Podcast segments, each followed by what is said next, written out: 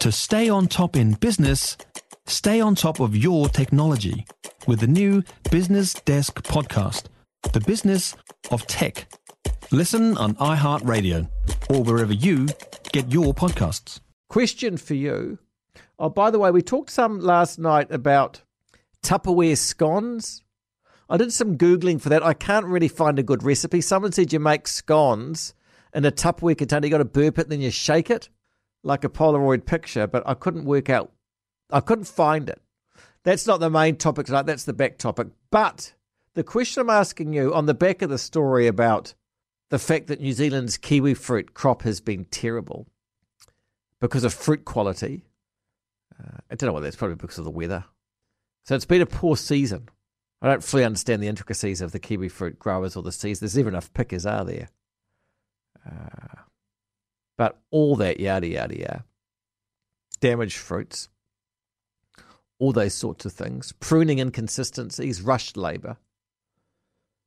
And it's pretty complicated. But my question to you to start the whole ball rolling tonight, it's a question I've never asked and I've never really thought about, but I'm going to put it to you tonight.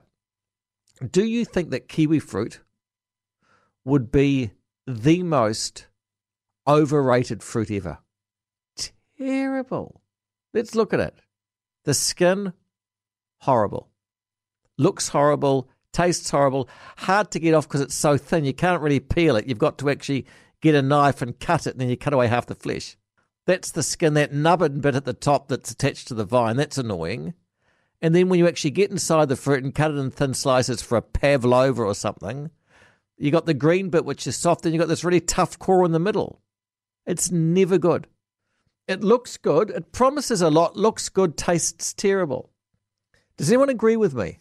Because I've never had the chance to really have a rant about a kiwi fruit, but jeepers. I know they're very good for your vitamin C. I know sometimes the supermarket they're quite reasonably priced because we get an, ex- an excess and they're not export quality. But yeah, I would I would let them rot rather than eat one. And I like fruit. And also, too, you never know when they're ripe. They don't change colour. There's no sweet spot. Too hard, too hard, too. This is the life of a kiwi fruit once you put it from the shop. Too hard, too hard, too hard, too hard, too hard. Edible, rotten, rotten, rotten, rotten, rotten. You got about one day when it comes right, then it gets soft and terrible. And you go to peel it, and they're so soft you can't get the knife because it's got no resistance to the knife blade. It just kind of wobbles as you put the knife into it. Although the more I think about this, the more angry I am about kiwi fruit. Terrible. If you try to peel one when it's too ripe, you're going to have a very sharp knife. I think probably the supermarket should start peeling them and selling them already peeled. Oh, I'm furious now. I wish I hadn't actually thought about this. Can't stand them. Then I was going to say they're, my, they're not my most hated fruit, but I think they are. I can't think of. I mean, the only thing going for them is they're reasonably priced. Terrible things. Am I wrong, Jordan? No, I share your rage. They're, they're gross, and I agree that white bit in the middle is almost impossible to eat. But you've got to go gold kiwi fruit Marcus. They are they're the best because they don't but, have that hard bit in the middle. And but, aren't, they, but, but, but, aren't they aren't they the best of a? It's like saying the best serial killer. Aren't they the best of a bad kind of thing? yeah, yeah. They're the Ted Bundy of um, kiwi well, fruit. Yeah. So, so is the gold supposed? Because I think when you go the gold, you also it becomes quite sweet and sickly. You're losing that kind of umami of the actual kiwi fruit. You're losing that sort of the mouth pucker feel, which probably is the one good thing. It's just sort of sweet and insipid, is it? That's true. They're not as sour, but you can eat the skin, whereas you can't really. Well, I mean, you can, but they're not. It's not nice to eat the skin of the green because it's furry. But the gold kiwi fruit just has that smooth skin, so you just eat the whole thing.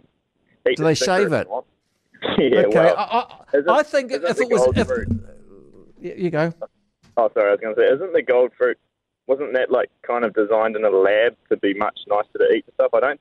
I don't think it was a natural fruit. Was it? Wasn't it grown no. specifically?